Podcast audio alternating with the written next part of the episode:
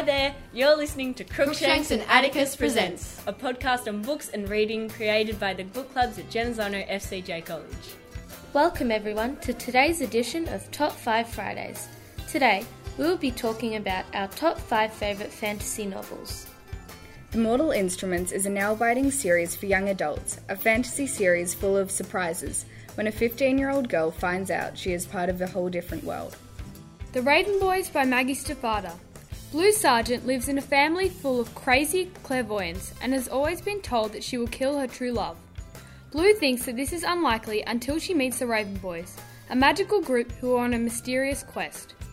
Daughter of Smoke and Bone by Laini Taylor is a thrilling book about the grey areas between good and bad, and how you can change the destiny of the world if you only try and have a passionate love with an angel who has five eyes.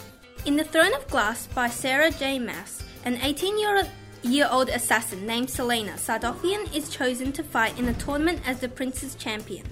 As the tournament goes on, a mysterious murders of the champions occur.